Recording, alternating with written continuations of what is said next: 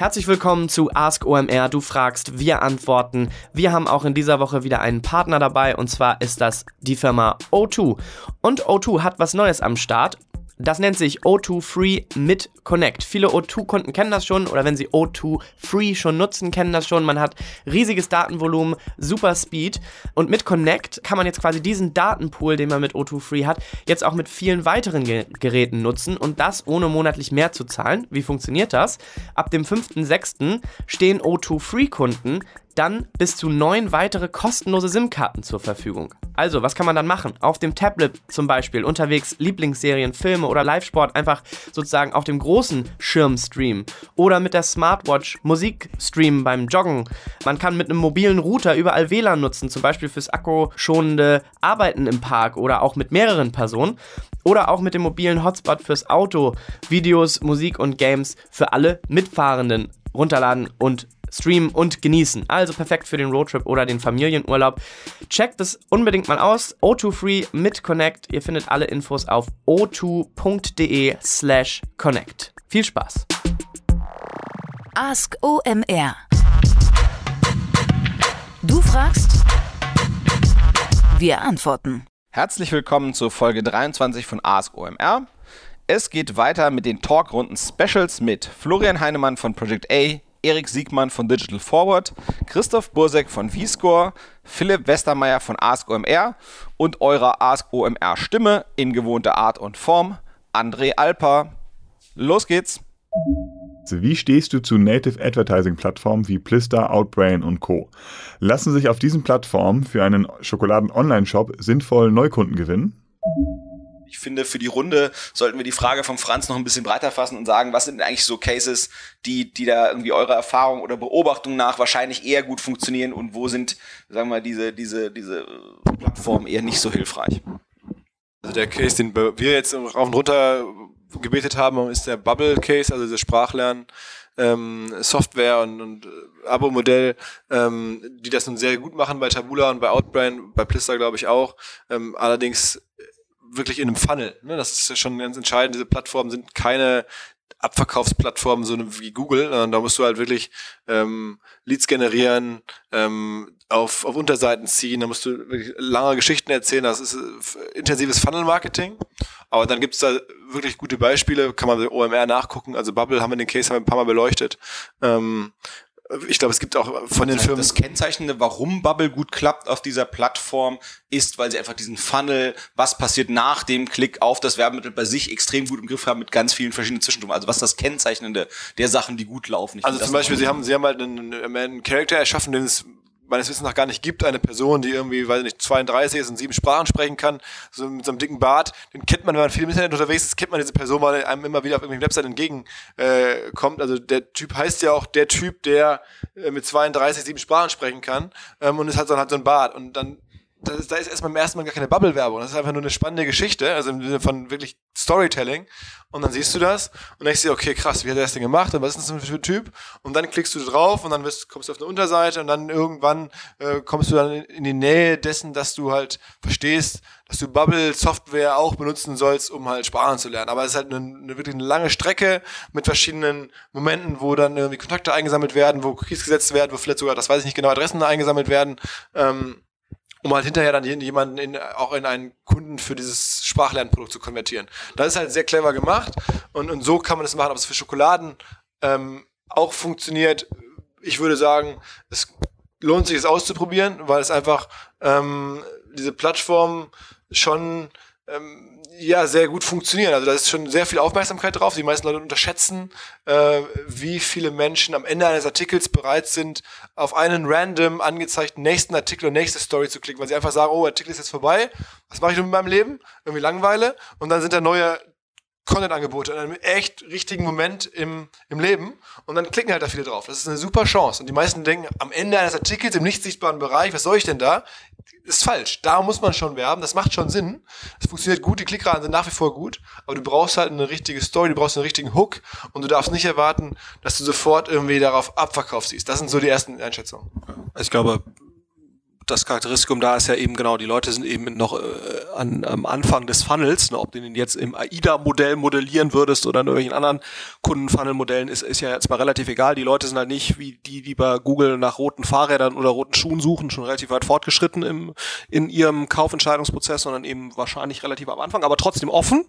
Das heißt, wenn du dann äh, die Leute eben entsprechend äh, in der Lage bist, über eine gute Story abzuholen und dann verschiedene Hooks zu setzen und weiter zu Menschen, kann das auf jeden Fall sehr gut funktionieren. Und ich glaube, hier bei der Schokolade wahrscheinlich auch. Ne? Also wenn du jetzt eine interessante Story um die, was ich, die Schokolade aus Äthiopien, die da von den Bauern äh, auf der Hochlandebene in Kleinstarbeit irgendwie, aber natürlich nicht mit Kinderarbeit angebaut wurde und, und jetzt total lecker schmeckt. Also ich kann mir schon vorstellen, dass das gut funktioniert und dann äh, äh genau eben häufig zuerst keine, keine harte, nicht das harte Führen direkt auf eine Bezahlseite, sondern vielleicht erstmal auf eine, eine Newsletter-Registrierung und dann und dann weiter.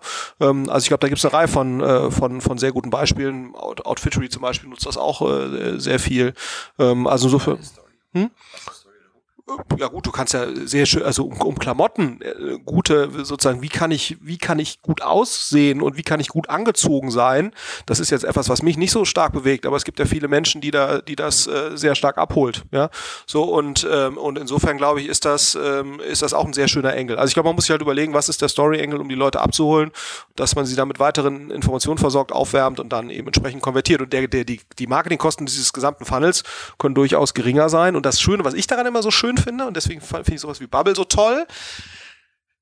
Im SEA-Bereich sich dauerhaft zu differenzieren, ist halt viel, viel schwieriger, ne, weil sozusagen du ja letztendlich eine ein Klick auf eine Conversion-Seite und dann wird, äh, wird durchkonvertiert. Das ist natürlich viel einfacher von außen zu replizieren, was da erfolgt ist, in welcher Weise, als wenn du jetzt einen schönen, komplexen Funnel hast, der noch hier auf einer Landingpage und dann hast du intern noch irgendwelche Sachen, wo dann danach irgendwelche äh, Newsletter-Strecken sich anschließen und so weiter. Also sprich, die Komplexität von so einem Content-Marketing-Funnel, der sehr gut funktioniert, ist viel höher und dementsprechend auch die, der, das, die Kopierbarkeit dessen äh, viel geringer und das, was da jetzt genau eigentlich wie passiert. Und das finde ich nochmal einen sehr schönen Aspekt, warum es sich auch lohnt, in so, solche, solche äh, Aktivitäten zu investieren. Ähm, genau, also wir haben auch, Opinory macht sowas ja auch zum Beispiel, ne, bei uns jetzt aus dem, aus dem Portfolio gibt es auch einige, die sind in der Lage, dort ähm, eben äh, sich entsprechend zu platzieren und, und gute ROIs zu erzielen, die durchaus mit denen von SEA und, und Facebook äh, mithalten können.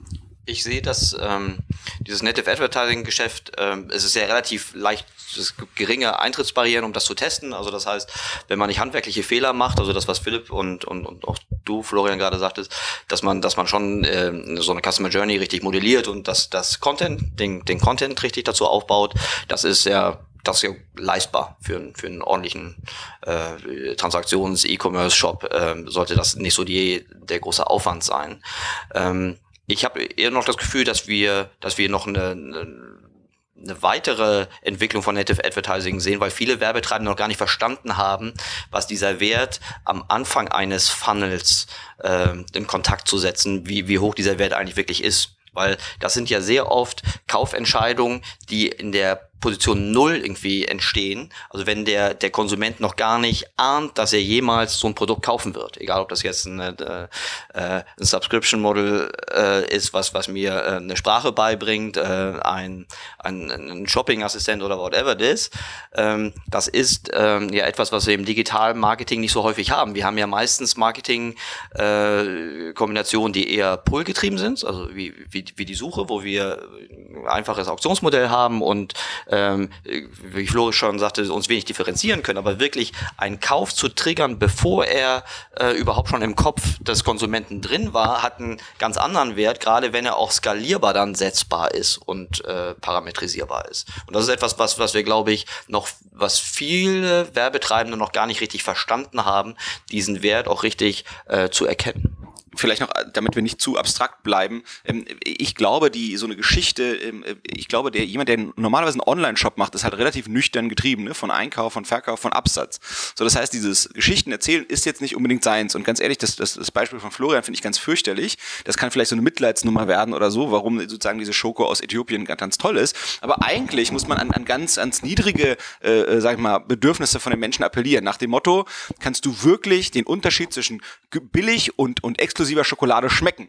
Diese sechs Schokoladen äh, äh, erlauben dir äh, quasi das zu lernen. So und damit wecke ich Neugier, weil von einmal habe ich ein neues Skill, was ich relativ günstig erlernen kann. Oder hier, wir haben irgendwie das, das, das Package, mit dem du das, oder wie, wie lerne ich den Unterschied schmecken und dann gebe ich dem ein Package mit irgendwie sechs Schokoladen und damit lernt er den Unterschied zwischen äh, billig und, und, und, und teuer zu schmecken. Und dann äh, erwecke ich in dem irgendein Bedürfnis nach etwas, was relativ günstig ist, was eine relativ niedrige Eintrittsbarriere hat und was dann wieder sozusagen Material schafft, worüber ich wieder Bock habe zu reden. Das heißt nicht nur, dass ich dem eine Geschichte verkaufe, sondern ihm auch eine Geschichte schenke, die er Bock hat weiter zu erzählen. Und ich glaube, das ist eben das, das Lustige an diesem Bubble-Fall. Also ich glaube, dass der, der, der typische Online-Händler, der denkt halt nicht in solchen Geschichten. Aber solche, solche Stories, glaube ich, und, und Winkel braucht es. Und das muss man eben erst neu erlernen, wenn man dieses sehr nüchterne Performance-Marketing normalerweise denkt. Das braucht man zusätzlich zu diesem ausgefuchsten Funnel. Also wirklich den richtigen Typ Menschen, der eben fähig ist, sich solche Stories, die, die, die eben äh, Hunger und Lust machen bei den Leuten, äh, die eben zu erzählen. Und, und, und insofern lass uns ruhig nochmal konkret werden, was, was vielleicht so Stories sein könnten für so eine Schokobutze, ähm, äh, wie man das machen könnte, neben dem hier den Unterschied zwischen billig und teuer äh, schmecken zu lassen oder zwischen, äh, keine Ahnung, Schokolade aus Nicaragua und Ecuador. Wie, wie schmeckt man eigentlich die Unterschiede oder so? Keine Ahnung. Ja, das, das, das, das finde ich sehr gut. Ich habe auch, also ich sehe in unseren Videos auch immer, wie gerne irgendwie Videos geguckt werden mit äh, Schokolade. Da fällt mir auch ein zu sagen, irgendwie die, diese, das sind die sieben super leckersten Schokoladenrezepte, machst halt äh, da irgendwie das geilste äh, Bild rein, das dir auffällt, dann hast du die Leute auf deiner Seite und kannst sie halt markieren für günstiges Remarketing und dann hast du relativ schnell raus, ähm, wie gut dann dieser Remarketer-Traffic funktioniert, aber du hast zumindest initial schon mal Leute auf deiner Seite, die Schoko-Fans sind und zwar wahrscheinlich gar nicht so teuer eingekauft. Aber äh, man muss schon sagen, dass ähm, die Auswahl der richtigen Story ist total entscheidend, ob das jetzt nun deine ist oder die vom Flo. Das kann man eh nicht vorher sagen. Ähm, du musst es einfach testen.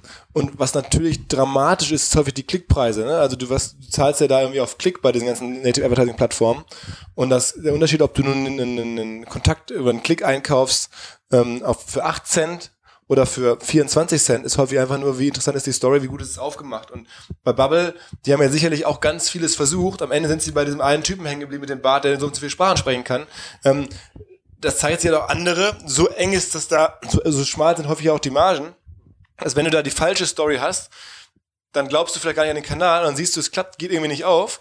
Ähm, und ich glaube, das ist schon eine Sache, die man komplett falsch einschätzt. Wenn man zum ersten Mal testet und dann sagt man, okay, hier, ich habe mir auch so eine Geschichte ausgedacht, funktioniert nicht, Klickpreis sind 30 Cent oder noch mehr, ähm, lohnt sich ja für mich nie.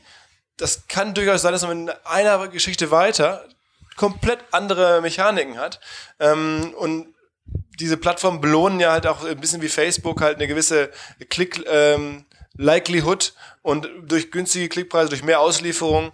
Und deswegen würde ich halt sagen, ähm, da, da darf man sich nicht so sehr an einer Geschichte festbeißen. Man muss ganz, ganz viel durchtesten, Headlines testen, ähm, überlegen, wie ziehe ich jetzt Leute, weder du noch Flo, noch irgendwer von uns wird jetzt hier die, die richtige Lösung sagen können. Das ist einfach ausprobieren und die richtige Idee. Also die Mischung aus Kreativität und Testen ist da ganz neu verteilt. Das hat es bei Google früher so nicht gegeben. Das gibt's halt jetzt erst in, in diesem, in diesem wirklich Content-driven Business in dieser Form.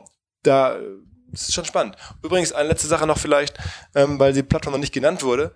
Auch Ligatus ist da übrigens ein sehr attraktiver Anbieter, weil die häufig sehr, sehr gute Publisher-Seiten haben. Ne? Also das heißt, du holst dir Traffic von, von hochwertigen Publisher-Seiten. Das ist bei Tabula, die haben sehr viel mehr Traffic, aber natürlich auch aus sehr viel mehr unterschiedlichen Quellen. Ähm, und bei einem Ligatus ist, die sind die Klickpreise häufig sehr hoch, aber dafür kommen dann halt Leute, die irgendwie, weiß ich nicht, Handelsblatt und was gelesen haben ich habe äh, ich hab in der letzten Zeit irgendwie drei, vier Vorträge rund um Native Advertising ähm, gehalten und da hatten wir auch eine Case Study von einem Kunden präsentiert. Vielleicht nochmal dazu quasi meine Zusammenfassungsfolie, was da so Learnings waren.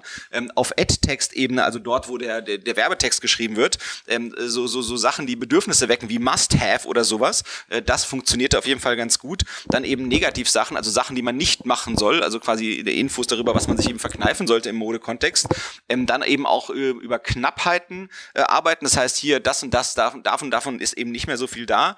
Ähm, krumme Zahlen und Fragen haben extrem gut funktioniert auf, auf eben Textebene. Ähm, allgemeine Learnings war auf jeden Fall häufig mit dem äh, Werbematerial testen, ähm, äh, damit man da eben versuchen kann zu gucken, was funktioniert und, und eben neue Impulse finden. Ähm, äh, Trends sind immer äh, heißer gewesen als äh, Sachen, die kontinuierlich da sind. Ähm, und alles, was mobil äh, war, also wir hatten im unterschiedlichen äh, Ad-Text für mobil und für Desktop und eben auch unterschiedliche Landingpages und die Landingpages Business mobil äh, müssen mit unbedingt mit wenig Content trotzdem funktionieren. Ähm, das war eben auch noch ein ganz wichtiges Learning. Letzter Nachtrag. A, kam gerade nochmal hier in der Runde, dass natürlich das ganze Modell nur funktioniert, wenn irgendwie die Deckungsbeiträge oder der Customer Lifetime Value von dem Produkt, das man verkauft, das Ganze überhaupt tragen kann. Ne? Also, weil das ist schon eine teure Art der Kundengewinnung, muss man ganz klar sagen. Das kostet viel. Und wenn du dann hinterher nur einmal eine Schokolade verkaufst, wird es niemals aufgeben. Insofern, da muss man sich überlegen, was, wie schaffe ich es, oder habe ich eigentlich die richtigen ähm, Customer Lifetime Values, um so ein Modell zu fahren? Bei einer Schokolade sicherlich nein. Ähm, und das zweite ist, ähm, wenn man sozusagen Native Advertising oder irgendwie Headline, Clickbait in äh, Lead Funnels rein ausprobieren möchte, ist Facebook häufig auch eine sehr, sehr gut geeignete Plattform, wo normalerweise die Klicks immer erstmal noch günstiger sind, ist viel mehr Traffic da. Und wenn man merkt, dass es da funktioniert oder da irgendwo in die richtigen Bereiche reinkommt, dann macht meistens erst die Expansion in weitere Plattformen Sinn. Die nächste Frage ist von Fauzi. Er fragt, wie berechne ich eigentlich den Wert meiner Reichweite in Euro, ob online oder analog? Es geht ja um, unter anderem auch um Events. Also, sagen wir, mal, eigentlich ist es natürlich insofern eine interessante Frage, weil es immer wieder Media-Produkte gibt, die einfach kein direktes ähm, Wettbewerbsumfeld haben. Sowas gibt es halt einfach noch häufig noch nicht. Ne? Also es, wenn du ein Event hast, der so nicht vergleichbar ist mit anderen Events, dann musst du, hast du ja die tolle Chance, sozusagen frei Preise zu setzen, wo es noch keine Preislisten gibt über Jahrzehnte, wo du sagst, okay, ich kann in der Gala, ich kann in der Bunte, da kosten die Seiten so und so viel, da ist irgendwie die Preisfindung schon sozusagen über den Markt eigentlich ähm, da. Und wenn man das tatsächlich nicht hat, wenn man jetzt über komplett Greenfield einen neuen Preis setzen kann, dann gibt es ja sozusagen außer BWL verschiedene Möglichkeiten der Preisfindung, so Markup-Pricing, also erstmal die Kosten plus immer ein Markup drauf oder so. Aber eigentlich ähm, ist schon die Frage, ähm, willst du überhaupt mit TKPs arbeiten? Wie willst du, was für Abrechnungsformen willst du dir raussuchen? Da sind ganz, ganz viele Themen. Und im, Live-Bereich würde ich sagen, machen TKPs überhaupt gar keinen Sinn. Also da ist echt immer die, da, da, da musst du dir anschauen, was kann man sich irgendwie vom Wettbewerb einigermaßen ähm, herleiten. Ähm, Im Messebereich bei uns sind es natürlich Quadratmeterpreise für die Stände. Da gibt es dann auch wieder vergleichbare Messen, wo so Preise vorgegeben werden. Aber eigentlich, glaube ich, kommt es dann sozusagen aus einem erweiterten Wettbewerbsumfeld. Aber ich finde, die große Chance ist, ähm, ja, frei äh, auch Pakete neu zu erfinden. Und je besser oder je weniger vergleichbar man ist, umso ähm, höher kann man auch im Zweifel erstmal ansetzen. Ich würde nicht ähm, Sorge haben, dass man irgendwie auf Crack äh, wahrgenommen wird, weil im Zweifel nach unten geht's immer, nur nach oben geht's, wird immer schwierig. Äh, vielleicht, dass man es konkreter fasst. Nehmen wir an, der hat jetzt ein Event und da kommen irgendwie 500 Teilnehmer und 5000 Leute schauen nochmal zu. Und dann hat man nochmal 25.000 Leute auf Facebook. Die Frage ist, welcher Kontakt ist wie in Relation im Wert zu bemessen. Ich glaube, das ist ja, steckt ja hier auch so ein bisschen drin. Wenn du über so eine TKP-Logik kommen willst, wo du sagen willst, keine Ahnung, mit dem Teilnehmer hast du den intensivsten Kontakt, mit dem Zuschauer live vor Ort den zweitintensivsten und mit dem Facebook Live Feed-Zuschauer den drittintensivsten oder so. Vielleicht kann man sich so ja doch ein bisschen irgendwie rantasten, um so ein Gefühl dafür zu bekommen, dass man eben doch mit so einer TKP-Logik irgendwie anfängt zu argumentieren, weil diese TKP-Logiken aus ähnlichen Sachen kannst du ja schon irgendwie finden. Ne? Also du weißt ja, was ein Werbekontakt irgendwie, was, was du zahlen müsstest, ähm, um für ein CP CPM auf Facebook für Werbung und wenn du dann quasi als, als, als Sponsor nativ drin bist, kannst du das ja wieder vergleichen. TKP-Modell kommt ja ganz klar sozusagen aus, aus den Reichweiten, aus den Massenmedien. Ne? Das ist ja auch die, die Frage hier, wie ist der Wert meiner Reichweite in Euro? Klar, aber bei einem Live-Event bist du ja nach wie vor klassisch nicht ein Massenmedium. Da bist du ja nicht, da macht es ja keinen Sinn, dich jetzt im Vergleich zu, Vergleich zu setzen zu Fern zu Fernsehen und, und Magazin und das, das würde ich einfach nicht tun, sondern du musst halt aus deinem Wettbewerbsumfeld irgendwie schöpfen. Und das ist halt irgendwie andere Live-Events. Und die rechnen normalerweise nicht auf TKP ab. Und das ist also, du tust dir einfach keinen Gefallen, weil dann bist du in einer Diskussion, wo du halt so wahnsinnig teuer rüberkommst und da aber ein viel höheres Engagement, eine viel höhere Wahrnehmung und eine Live-Experience halt bietest.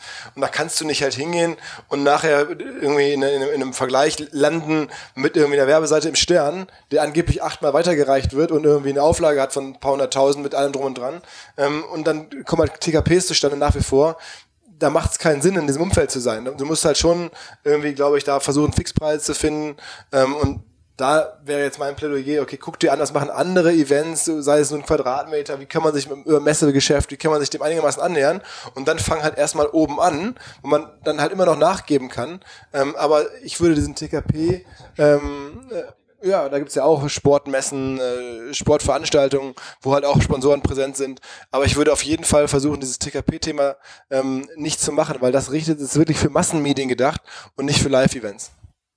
Also ich würde auch einfach mal überlegen, aus der, aus der Advertiser-Perspektive, für die ich dramatisch besser denken kann als für die, für die, für die Publisher-Seite, was ist eigentlich der Nutzwert, der da geschaffen werden soll? Weil am Ende muss jeder Advertiser oder jeder, der da irgendwie Sponsoring-Pakete kauft, äh, diese Investition auch irgendwie vor sich selbst oder seinen, seinen Stakeholder irgendwie rechtfertigen. So. Und da muss es irgendwie eine rationale Grundlage für geben, die, äh, Stichwort Crack, die sich irgendwie quantifizieren lässt. So. Und da gibt es ein paar die Geschäftsmodelle, die, die schon etabliert sind, das dann leichter, wenn du sagst, irgendwie Kontakt Kontakte zu qualifizierten Ausstellern. Ich würde jetzt ich würde auch erwarten, dass man jetzt nicht nur über ein TKP das rechnen muss, aber wenn ich jetzt in so einem spitzen Markt bin und wir sagen, okay, hier wirst du sehr wahrscheinlich irgendwie entweder in Marktanteilen oder in, in Kontakten einen relevanten Lead, äh, eine Lead-Anzahl mit einem Lead-Wert zu Lead-Kosten generieren. Das musst du schon machen. Da gibt es dann die Bereiche, die sind so spitz und so exklusiv, die lassen sich dann nicht mehr auf die einzelne Unit unterbrechen, wie zum Beispiel Kontakte zu relevanten Entscheidern. Ähm, da gehen sowas, was ist eigentlich wert, irgendwie der einzige Sponsor in einem, in einem Top-Wirtschaftsgipfel zu sein? Oder was ist es eigentlich wert, ähm, deine Uhr auf der ersten Mondlandung platziert zu haben? Ne? Da kannst du dann keine rationale Preisfindung für machen, aber für so ein, für so ein Event gibt es entweder Benchmarks ähm, oder ein Leistungsversprechen, was sich ganz klar in Kosten pro qualifizierten Kontakt, also sei es Kaufentscheider, ähm, Lead, Leadwerte irgendwie runterbrechen lassen. Also im Endeffekt die Frage, das machen wir bei OMR ja auch, wir gucken uns an, wenn jetzt jemand einen Systemstand kaufen soll, ähm, kostet bei uns 12.500 Euro oder sowas, wie viel ähm, Käufer braucht dann wohl der durchschnittliche Aussteller bei uns, damit es jetzt für ihn rechnet. Ja, dann, bei den meisten Firmen, da sind es dann irgendwie, wenn du danach drei oder vier neue Kunden hast, hat es sich schon mehr als gerechnet. Ja, und, und das musst du natürlich am besten auch versuchen, für deinen Bereich hinzubekommen. Es ist im Sportbereich wahrscheinlich nicht so einfach, weil da andere Produkte gehandelt werden, weil dann da nicht, ist ja kein B2B, wenn ich das richtig raus, raus, raushöre, sondern eher so eine B2C-Zielgruppe mit dann, wer passt dazu als Aussteller, kann man nicht so klar rechnen. Ähm, ich glaube, der hat gar keine Aussteller, hat einfach nur Sponsoren. Deswegen ist das, quasi Aussteller-Pendant eben nicht so ganz das Richtige, sondern stell dir vor, du hast halt irgendwie so ein, keine Ahnung, wo sie sich da irgendwie gegenseitig durch den Matsch rennen und jetzt hast du dort irgendwie eine gewisse Reichweite von, von, von. Aber da gibt es ja auch Pendants im Live-Bereich. Dann guckst du halt an, was, was weiß ich nicht, was wird jetzt bei den BMW Open im Tennis, was kostet es da? Äh, und dann, was kriegst du dann dafür? Oder dann nimmst du halt andere, was kostet irgendwie, weiß ich nicht, eine, eine Surf-Event in St. Peter-Ording. Es gibt ja für alles irgendwo, also ich glaube, da musst du dich auf jeden Fall über das Wettbewerbsumfeld nähern und darfst nicht irgendwie so dieses Markup-Pricing oder andere Preisfindungsverfahren wählen, sondern musst gucken, was ist ein einigermaßen irgendwo darstellbares Wettbewerbsumfeld, was irgendwo passt, weil natürlich sind alle Sponsoren und Aussteller auch woanders schon längst und kennen das. Und ähm, also ich glaube, überhaupt festzustellen, wann wird man als auf Crack äh, wahrgenommen. Das kriegst du nur raus, wenn du irgendwo verstehst, was kostet irgendwas woanders. Also, also im Prinzip überhaupt nicht gehen über Reichweite, sondern eigentlich nur über, über, über andere Wettbewerbe gehen. Die Frage ist jetzt folgendes, wenn du jetzt diesen Surf-Wettbewerb in St. Peter-Ording dir anguckst, wie schaffst du den mit deinem Ding zu vergleichen? Das heißt, wie weißt du, ist das Ding, müsste ich eigentlich den halb so hohen Preis nehmen, den doppelt so hohen Preis oder einen viertel so hohen Preis? Und da, denke ich, finde ich immer, dieses quasi Gehen über den Proxy Reichweite gar nicht so schlecht, wenn du weißt, der hat nur halb so viele Fans auf Facebook und halb so viele Zuschauer und der, äh, der verlangt 1000, dann kann ich ja locker 2000 verlangen, weil ich habe eine doppelt so hohe Reichweite. Ja, so, also so irgendwie ja, taugt das ja schon. Reichweite ist ja wenn, wenn vielleicht nicht über eine TKP denke, ist trotzdem die Reichweiten-Denke richtig, aber, aber vielleicht eben nicht direkt, sondern eben über Bande, in, dann über den Vergleich mit den Wettbewerbern. Also Reichweite und Relevanz macht ja total Sinn. Ähm, nur halt nicht im TKP. Das meine ich auch. Also wenn du musst natürlich gucken, wie viele Zuschauer haben die, Tickets verkaufen die. Das ist ja alles eine, eine, auch ein Reichweiten- und, und Relevanzkriterium, was wichtig ist, aber halt nicht gemessen auf TKP, wo dann jemand sagt, okay, Moment mal, der TKP ist jetzt aber hier 500 Euro, wenn ich einen Fernsehflight buche, ist es aber nur nur 10 oder 20, dann bist du natürlich in einem komischen Segment. Deswegen, ich glaube, das ist ja schon wichtig, dass man sagt, ähm, genau, dass man schon sagt, wie ist der Reichweitenvergleich ne, und, und wie ist sozusagen der, die Kontaktintensität auch wieder, wie, wie wir es gerade hatten, dass man dann auch sozusagen versucht, das zu scoren. Ne? Ich meine, das ist ja auch das Argument für Podcast-Werbung. Man sagt, wieso ist die teurer pro Kontakt? Weil natürlich die Kontaktintensität höher ist. Und dann muss man sich halt irgendwie dem nähern, wie viel sie denn höher ist und wie sich das ausdrückt. Ich glaube, eine Sache, die man nicht vergessen sollte bei so Events, das haben wir jetzt noch gar nicht äh, beleuchtet, wenn du jetzt, was ich, die About You Awards die anguckst, die vor kurzem liefen, ähm, da spielt sich ja der Großteil der für die Sponsoren relevanten Kontakte gar nicht auf dem Event selbst ab, sondern auf der, sag ich mal, arrondierenden Social Media Begleitung, die dann auch wieder entsprechend wahrscheinlich mit Sponsored Posts verlängert wird und so weiter.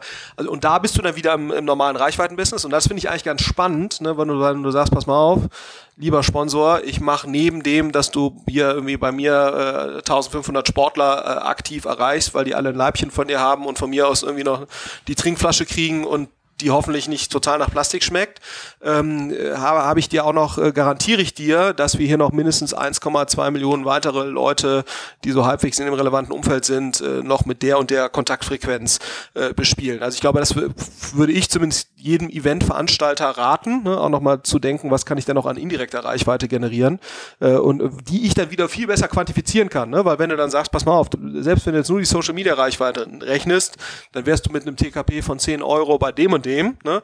Und jetzt kriegst du noch diese ganze Kontakt, äh, Intensivkontaktfrequenz äh, auf dem Event selbst dazu.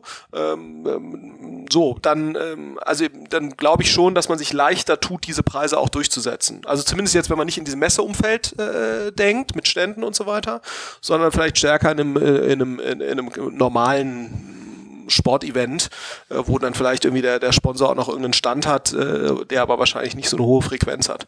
Ähm, also das ist sicherlich auch nochmal so ein ergänzendes Element, wo man den Leuten einfach Comfort geben kann, dass sie da guten Value for Money kriegen. Ne? Weil das ist ja immer das Problem bei allen Sponsoring-Sachen, äh, dass du ja nie so richtig hart weißt im Vergleich zu jetzt einer Facebook-Kampagne oder sowas, habe ich da jetzt eigentlich äh, guten Value for Money oder nicht. Ne? Und, und je stärker man das erhärten kann, äh, desto besser muss es ja eigentlich äh, sein für den Verkauf.